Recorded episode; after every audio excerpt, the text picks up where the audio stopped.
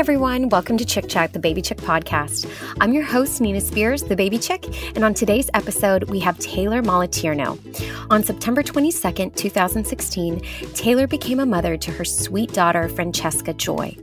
She and her husband had to say hello and goodbye to their baby girl within the same day, and their loss became the catalyst for Taylor's work in helping parents navigate stillbirth and infant loss. Taylor's passion in sharing her story through her health and fitness business has led to connection after connection and story after story of other mothers saying, I understand. I've experienced this too. Now raising her 17 month old daughter, Joya, she has a passion for sharing her truth as a mom raising a rainbow. With National Rainbow Baby Day coming up, we want to honor all of the mothers who have experienced loss.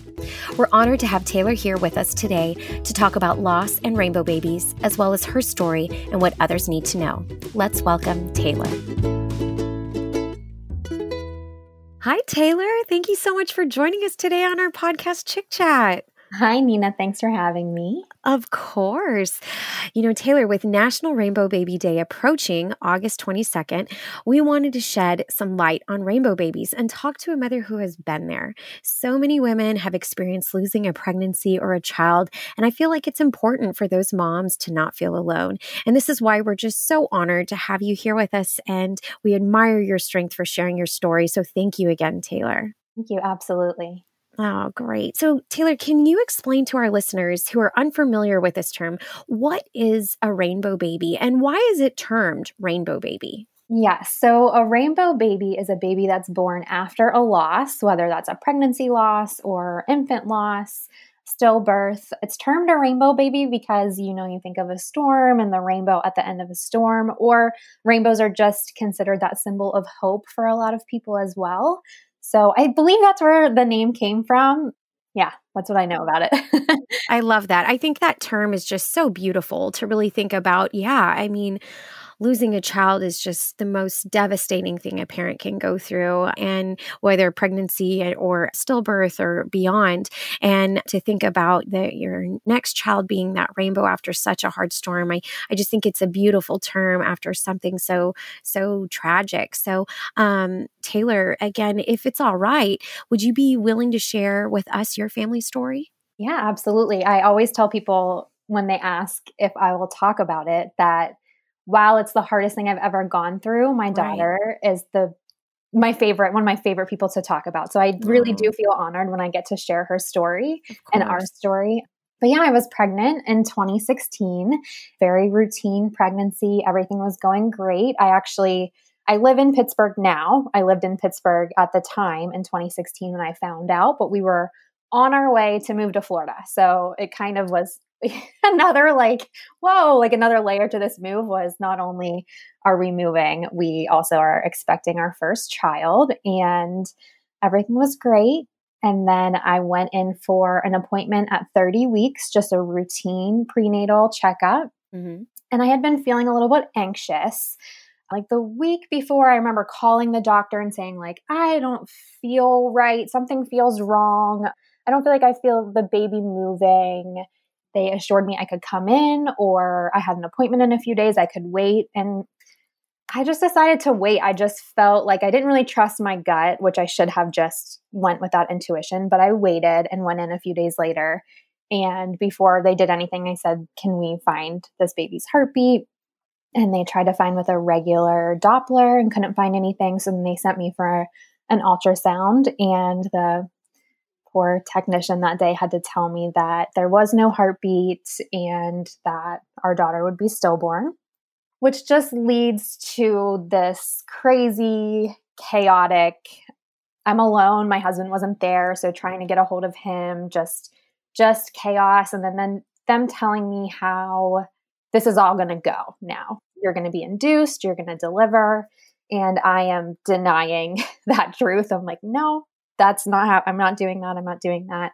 But eventually my husband was able to get there and we kind of just had to move forward with the next steps, which was the induction and delivery. That night I went home. I was going to be induced the next day. And I remember thinking, I know this has happened to people, but I thought it was so rare. I never thought that this could happen to me. And so I started Googling. Right. Stories. Yeah. I wanted to hear someone's story. I had a really hard time finding any stories of hope, any stories that were kind of not this dark thing that overtook someone's life. So I just decided in that moment, I'm not taking that route. I want to be someone who shares this and the whole, all of it, and that there's going to be beauty in this too. And so I went home, was induced the next morning, and I just kind of made the choice that I would share her name and her story. And we found out she was a girl. I actually was waiting until birth to find out the gender. But this is another little special layer for us and was so beautiful was for some reason when I had that anatomy scan at 20 weeks, my brother, he's in the Marines, and I was nervous he would be deployed when I had the baby and wouldn't know and that I would have a hard time getting to him. So I mailed him the gender like way before I knew. So I actually was able to call my brother and say, Are we having a girl or boy? And he told me it was a girl, so we could name her. We named her Francesca Joy and she was born on September 22nd, 2016 and she was beautiful and per- she is beautiful and perfect. And I still had that experience now that I have a rainbow baby. So spoiler alert, I did go on to have a healthy living baby. She's 17 months old, but now that I've had I have my daughter now and I had Frankie then, the feelings for me were very similar. Like you have this baby, you're holding her, and you're just feeling this. You've had babies, you know, you feel this. You can't even explain it. It's like this euphoric, oh my gosh, I created this person and and they're so perfect and special. And I had that feeling with Frankie and with Joya. And so if there's anybody listening to this ever that finds out that they're going to have this a baby stillborn or they're going to lose a baby just know that you're still going to feel that love and that joy when you have your baby. baby. So, yeah. Gosh. I'm having a hard time holding back the tears because, oh my gosh, I'm in awe of your strength, honestly. Like, I'm tearing up right now because that's just, I have two children and seeing your baby and knowing that, oh, I'm not going to get these experiences, but I'm holding you right now and I love you and I don't want to let you go. mm-hmm. I can only imagine what you are experiencing in, in that moment. And so, what I want people to know and learn from this, Taylor, explain to me i think that people have the best of intentions like trying to be mm. supportive and trying to like say the right things, but sometimes they stumble and don't say the right things. So let's talk about maybe some of the things that were not helpful first. So, what were those things that people did or said to you that just weren't really helpful? That's so true. And I think we don't understand the importance of our words until we're on the other end, uh, on the right. other side, on the receiving right. end. So, just disclaimer if you have said anything, I know I have said had said things prior to this or didn't fully understand what a mom was going through don't beat yourself up. We all learn as people share and and we learn things right? But really just the cliche things that i would hear that just don't even make sense in this scenario like oh everything happens for a reason or i'm sure this is all just part of the bigger plan or at least you could get pregnant or people would say like she must have just been too beautiful for earth you know? I was just like okay. And then there was one big one that i think the person who said it was just trying to make sense of it on how I could like live with this information because I think they were struggling like how do you actually get this information and then go on? And it was something to the sen- to the the sentiment was you know there was probably something wrong with her and she would have had a really hard life. And oh, so that obviously yeah. in the moment I was like what? Like there's nothing wrong with her. Excuse me. she yeah. was perfect. Right. And right. we you get, what happened. yeah, you get your, your mom's defenses come up, your mama bear comes up. Yeah. So just stuff like that, really the cliche things. And then on the flip side of that, just things that people did yeah because that was going to be my next question like what are things that people should say instead of those things of like trying to make it better or trying to make sense of it? What can they say or do? If, is there anything they can do to help you or support you when going through a loss? Yes so the first thing i would say the most beautiful sound for any parent that has lost their child is their name. So when people say Francesca or Frankie and they talk about my daughter and they use her name, it just is like a band sunshine. yeah, it's yeah. Like, it's just I love hearing her name. I love hearing about her. I love talking about her. Even my doctors moving forward always say her name. since having Joya, who is my my living daughter, she we've moved back to Pittsburgh. We're actually from here, and so lots of crazy moves also happened this time. my new doctors that I'm seeing now, just in case we have another pregnancy, hopeful for another pregnancy. When I went to visit them, when I went to meet with them, which is just last week, my like radar was up and I now know how to advocate for myself. And the first thing those doctors did was ask me my stillborn daughter's name and they typed it in my notes, made sure I was okay with people calling her by her name. What do I prefer? So I was just very very aware of people really treating her as the person that she is and me as her mother and it's just amazing when people say their name. And then just like, I always tell people don't not say anything because you're afraid you're going to make us sad or make us think about it. We didn't forget. We never forget that this happened. So, you bringing up my daughter who passed away is never going to all of a sudden make me be like, oh, I wasn't thinking about that today. I'm thinking about it every single day. So, you can't, you can't bring up, you can't bring it up and catch me off guard or make me sad. If anything, I might have needed to hear her name today and you just gave me the the window of opportunity to talk about her. But that's so, see, that's so refreshing and good for us to know because I know several people who have lost a child and I don't bring it up because I don't know what to say and I don't want to say anything wrong. But in my heart, I'm like, oh, but I want to say something and I want to hug them and I want them to know that like I'm thinking of them and their child and I love them.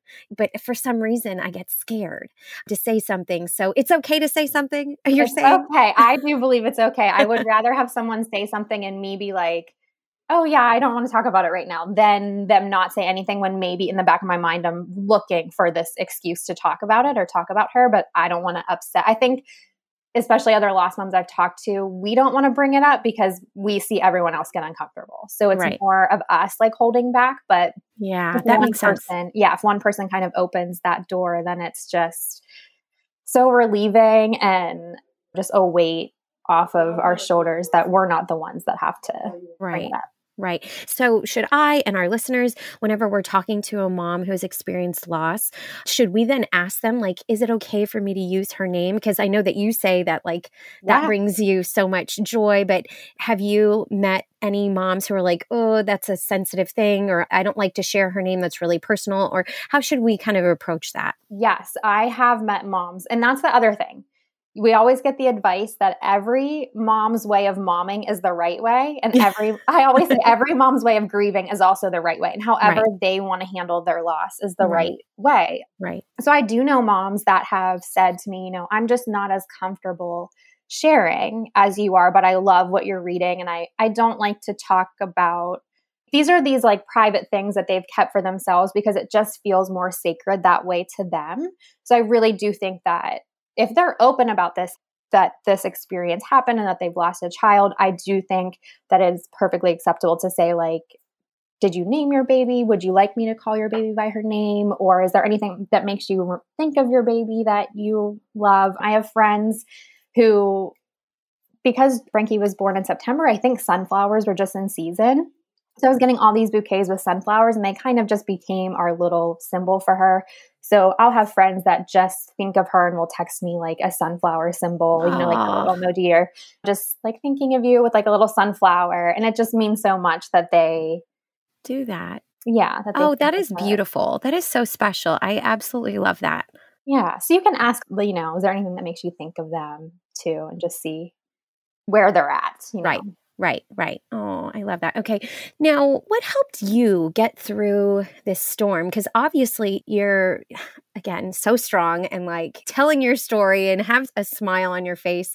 But I know that it wasn't always like that. I know that you definitely had to mourn the loss of your daughter.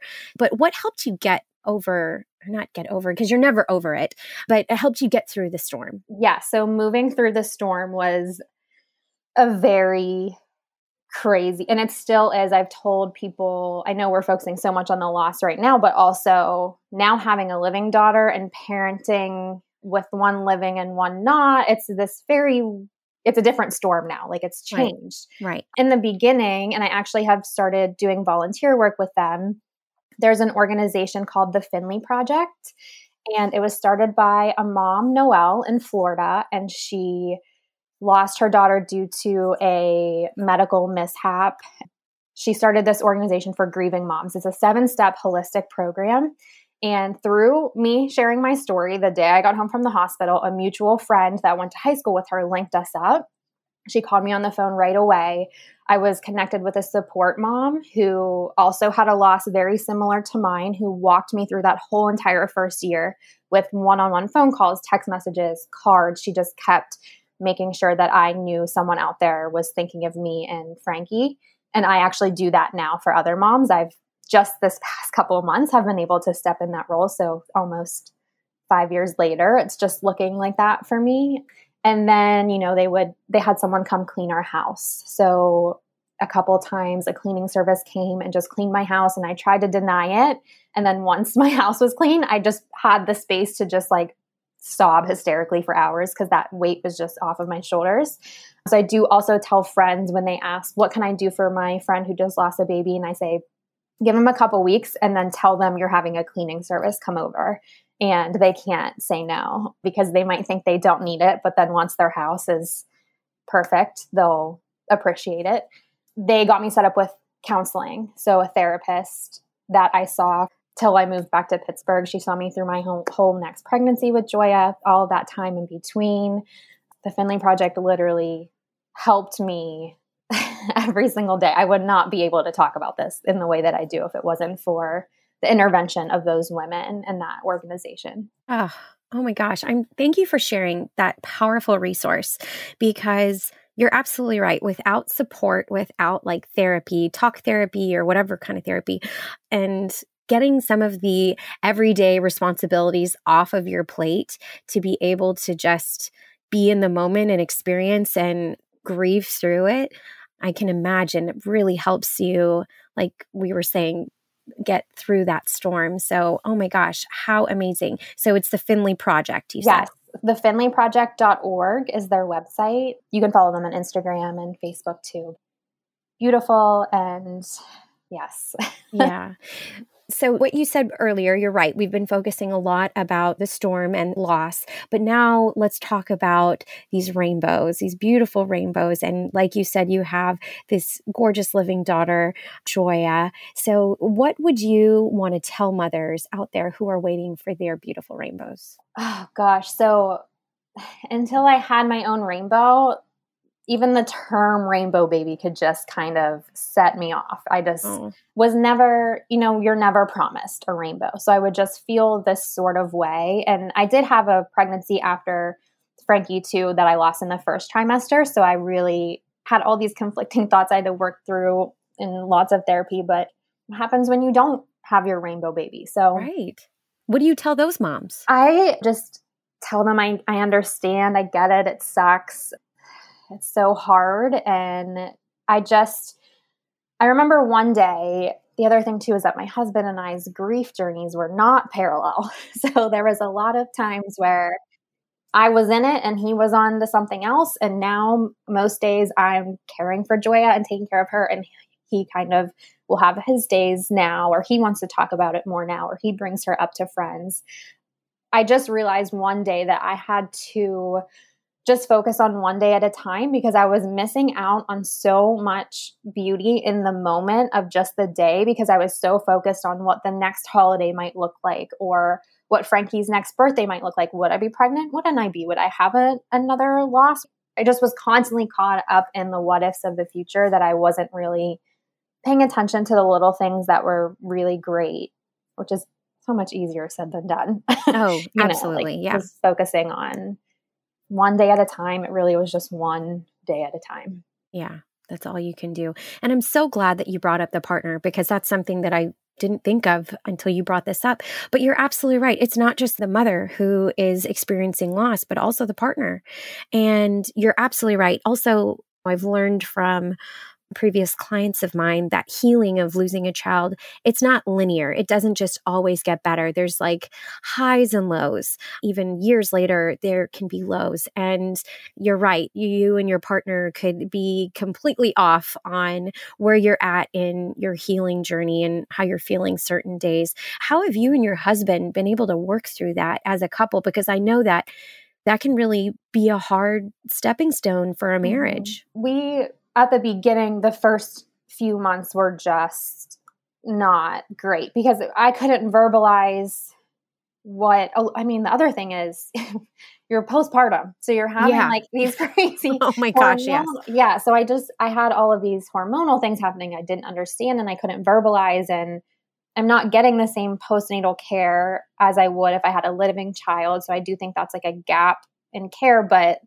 I wasn't having this stuff explained to me no one was talking to me about postpartum depression or anxiety hormonal imbalances chemical imbalances all of that so that was a whole other layer. But my husband dealt with it in the beginning by just going right back to work. Like, I think then, like, two days later, he went back to work and his boss was like, I think you should go home. And that was just his way of managing it. And mine was to not do anything. So he would get frustrated because maybe he thought I was making my misery worse by not doing anything. But really, I had to find the words to say, I'm sad. This isn't about you. I need you to just let me be sad. I know I'm sad. I'm not oblivious to this fact. But that was therapy, just a lot of therapy and talking to my therapist about how to just communicate that this wasn't anything he could fix because I think that's a lot of times the partner who didn't physically give birth, birth yes. Just wants to fix it. So he just was looking at me like, I can't help you. I can't bring our baby back trying to fix me in some way. And so just giving him the out, like you actually cannot solve this problem, was good for us and kind of took that weight off of him constantly worrying does she know she's acting like this because i did i did know i was yeah. grieving hard and sad and you know just going through it and you brought up something else that people are not thinking about and are completely unaware. But you're so right. These women, if they lose their child during pregnancy and have to deliver stillbirth, they're still postpartum and they're still going to get leaky boobs and they're still going to be bleeding for several weeks. And, and that's something that someone brought up to me that for her, it would have been helpful if maybe friends brought over like some cabbage for her to put on her breasts or mm-hmm. you know some pads or you know diapers yeah. for her mm-hmm. or you know some tea to help with stopping the milk production things to help her recover but also like good food and things for her body to like i said recover and heal from from that experience is that something that you would have found helpful luckily i did have some friends who I think just because I was so public on social media about everything, I had friends of friends of friends saying, you know, give her this, send her this, that they had also great. experienced. Yeah. So I didn't have too much of that. Now that I have Joya and have had birth again, I'm like, oh, I wish I had this the first time. Like, you know, the, right. the Peri bottle with like the looped thing. Yes, the upside down one. Absolutely. Yes, yes girl. Like that, or like the cooling pads, the ones yes. that are like they have like herbs in them that are cooling. Yep, you can do padsicles yes. or yes. um the or the ice packs. Yep, yep, yeah, those are great. any of that, and I my nurse, I think she maybe told me like wear a couple of sports bras, but no real help as far as drying milk up. I remember going out to dinner with friends, a few friends, and I experienced letdown for the first time and oh, I didn't know yeah. what that was. Right. And so I was panicking like something's wrong and then I'm soaked and my friends were like, "Oh, we should go home." Like I didn't know what was happening. I wasn't prepared for that.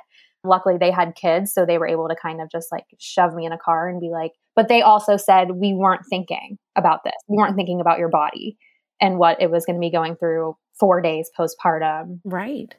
Yeah, so it's just Yes. It's a lot. It's a it's lot. A so lot. that's something that can be helpful too is yes. like, hey, maybe she doesn't have a postpartum care kit. Go to Target and pick up some items that any postpartum mom will need, whether she is bringing that baby home or not. She needs that for herself. So uh, that's something that I, I was like, we need to remember that these moms are still postpartum too, yes. and and yes. and care for them. So thank you for reminding us of that. And you already gave us such a great resource, but I want to ask you, Taylor, like, what are some other resources that you recommend families look into? really, I think the Finley Project helped me so much. But then also, there are so many local, and I keep saying the Finley Project because they help me find all of these local resources. I know that the hospital gave me a sheet of paper that had local grief support, local organizations that helped parents through this, dates of memorials that the hospital actually held for babies who were lost.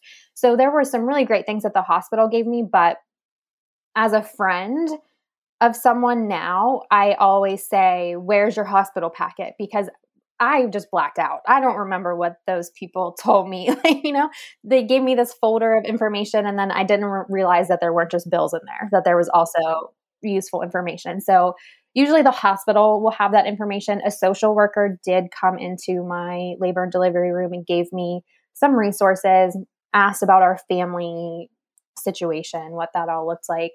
But I know now that I've lived in Pittsburgh too, and I'm here, and, and women know that I have had this experience. They have invited me to their local moms chapters of moms of infant loss and and that kind of thing. So those resources are there.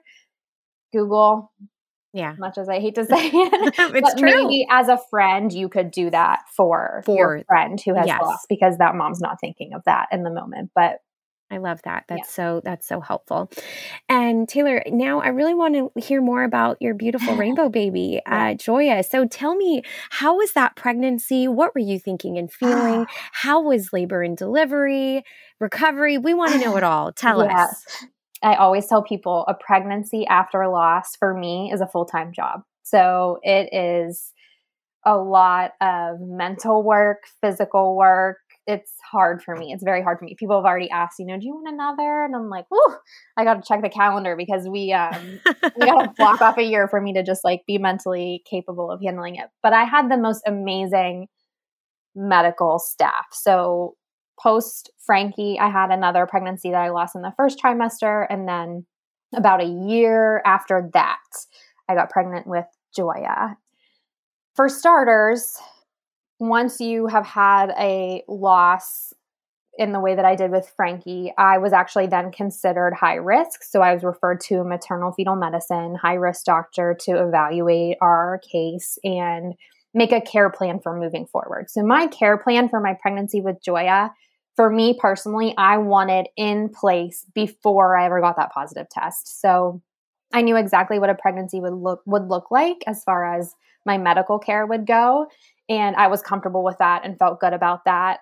Now that I moved back to Pittsburgh, I took that same care plan to my doctors here and said, for a hopeful next pregnancy, this is what I need to make it through. And they said, done. Whatever you want, we'll get you set up with our maternal fetal medicine doctors here and we'll go forward with that. So that looked like a lot of extra sonograms, biophysical profile testing. Once I was past 20 weeks, actually might have been 26 weeks. Every week I got to see Joya and have they did these like different markers she had to pass and if she didn't pass them i would have a non-stress test. So it was every week of like two to three hours at the doctor and then ha- meeting with my midwife who delivered frankie also was my main midwife for joya and just he just always made sure i was okay and and mentally feeling good and then usually right from that doctor's appointment every week, I would go right to therapy. And she would say, okay, like let's unpack anything that might have come up during that appointment. And just knowing that I had only one week till the next time I got to see her on the outside was was super helpful. Or on the inside, I mean, not on the outside, on the inside. And then I just really started to get into, and at the time, it sounded very woo woo to me and not something I was into, but meditations and affirmations. So when I would have these moments of like, what's happening, I would just repeat over and over to myself, like, in this moment, we're fine. In this moment, we're fine. And then usually I would feel her kick like 10 times. So it was just, it would calm me down enough to, you know, clear my mind. And then I could actually pay attention to what was going on with her. I used to joke around with my husband, like, this baby is so active. She never lets me worry for too long. And now all I do is worry because she's so active. She's like scaling the high chair and like hanging from the curtains. And I'm like, oh my gosh, I should have known. But I did choose to be induced a week early just to get her out on the outside and have a very tangible countdown to when I would get to meet her. My induction went great, had an amazing team there. We scheduled my induction around my midwife being the doctor in the hospital that night. I knew who would be delivering her and just making sure I was comfortable with the whole process. So I think if you're a mom now listening and you want to be pregnant, you have a hopeful rainbow pregnancy, just advocating for yourself. Before Frankie, I was not a good advocate for myself. I didn't know what to say. I would feel guilty if I felt like I needed something like I would just feel guilty asking for things. Oh, girl, I'm so glad you're saying this because I tell my doula clients all the time. I go, "Do you know you're paying those hospital bills? Do you know that you're the boss? That you don't have to ask permission. You're paying them. It's a service, and you should get the experience that you'd like." I, oh my gosh, I'm so happy you said that. I I just used to just feel so guilty. And I did end up switching doctors in the middle of my pregnancy with Frankie because something just fell off. And my mom works in healthcare and she was like, get out. Like, if you are not comfortable where you are, exactly, get out, go somewhere else. Thank God I found the doctors I did that ended up delivering Frankie. And, and, you know, I didn't feel good where I was initially because I ended up with the most amazing experience. When we decided to move back to Pittsburgh, I was like, oh no, but what about my doctors? I love them so much. My midwife but yeah, I think just advocating for yourself and don't feel guilty. There's there's no reason to feel bad about asking for what you need in order to make it to the next day. When I met with my doctors here just last week, I was so anxious.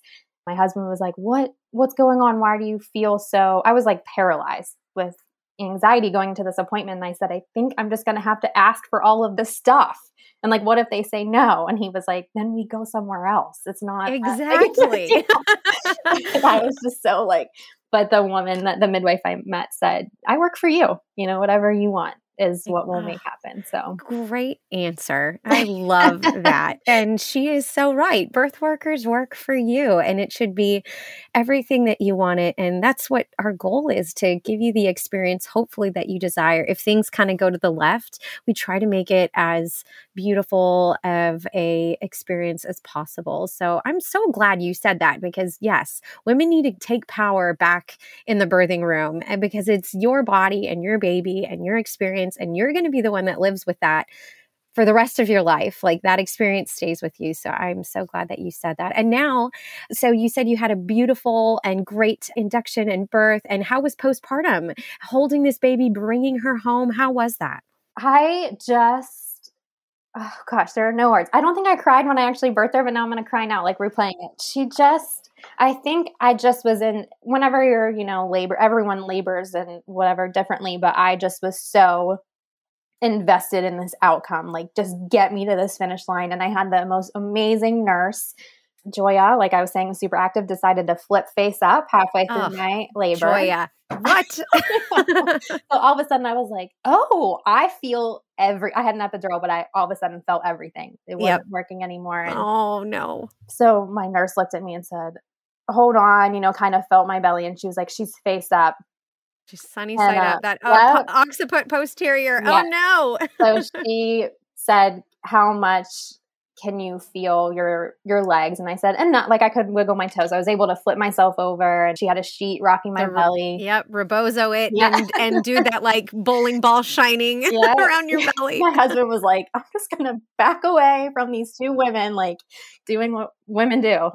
we were able to get her flipped back over. And as soon as she flipped over, I went from like six centimeters to 10 plus three. And they, my midwife was like, she's to push her out if we don't get stuff situated here. So I pushed, I think, for like a minute and 52 seconds. Like it was, oh my very, gosh. just came. Yeah. That's amazing. Such a relief because I was just ready to see her. And I just, wanted to make sure she was okay. So I was asking, you know, she's okay. She's crying. She's breathing. The NICU doctors came in and gave her the check over and handed her to me. And I was just like, the exhale I had been waiting five years, four and a half years to just make happened. And, you know, I had my cousin who I'm closest to flew in. So I was texting her, like, get here right now because her flight out was in a few hours. So I was just trying to get as many people. Luckily, we had her three months pre COVID. So I was able to get people to meet her. And then yeah, so it was beautiful and just the same things I felt with Frankie, I felt with her. It just, the walk out the door was different, really, was the only thing that changed. Yeah. And so what was that like having having Joya in your house with you and dealing postpartum like obviously you went through that storm. So what was that like bringing that baby home? I was just talking to a friend about it yesterday with a newborn, I was just telling her, you know, when you're a mom who's had a loss, you have this like insane amount of gratitude, but it doesn't mean you don't experience the same things that every mom goes through, like postpartum. So there were nights that I would just be crying and and saying like I'm so overwhelmed, but I shouldn't feel this way because I prayed for this and I'm so grateful for this. And so this conflict, this new layer of this grief and this journey of how do I mom now, knowing what I know or experience what I experience? How do I raise this kid? You know, those first few months, like it is oh, just, girl. yep. Like, I'm in my closet right now. What do you think? Uh, exactly. yeah, it's just it's just survival and and but also just being so grateful that what's waking me up at night every hour of the night is a crying baby and not my own trauma coming out in different forms and not sleeping because I'm so sad and grieving so hard and so depressed, but it's like a different thing waking me up. So I just had to stay in that constant place of gratitude, but it it's still postpartum. It's yeah, still, it's, it's, you hard. still have a baby, yes. and it's motherhood is hard. So it's, hard. it's I can imagine. You're absolutely right. Like saying, "But I wanted this, and I've been praying for this, and she's here." But holy crap, this is so hard. Yeah, I and, would feel guilty admitting I was having a hard time. Yeah, yeah. but that's everybody. Mm-hmm. Every every single one of us have. Mm-hmm. Uh, I'm considered an expert, and I have a hard time yeah. in this field, and because it's just it's exhausting. So I'm so glad that you allowed yourself to feel those feelings because even though yes you're so great we're all so grateful for our beautiful babies but it is okay to be like you're a piece of work yeah you're yeah. tough i did have a really great doctor too that just reminded me this is another level. Like you already have experienced anxiety and depression because of losing a child. So now just be aware. Like you know what this feels like. And so just it's okay if you feel those things and we, will make sure you have all the moving parts you need to mentally which every mom should have not just lost moms but all the moving I parts agree. you need to make it through and one of the best things honestly was my husband went to a new daddy boot camp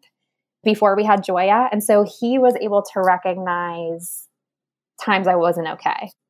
And he That's was so able great. to recognize like a lot like maybe, you know, I remember one morning I just was like trying to nurse her and I was like falling all over the place and he just like took the baby and was like, Okay, I'm gonna go into work late and you're gonna sleep for like six hours. Or just when I would have overwhelming frustration, he would just kind of walk in and like take over and just kind of do what what needed. So I'm grateful that I have a partner and I have someone to do this with me, but just having a support system that is there to help you navigate and can recognize.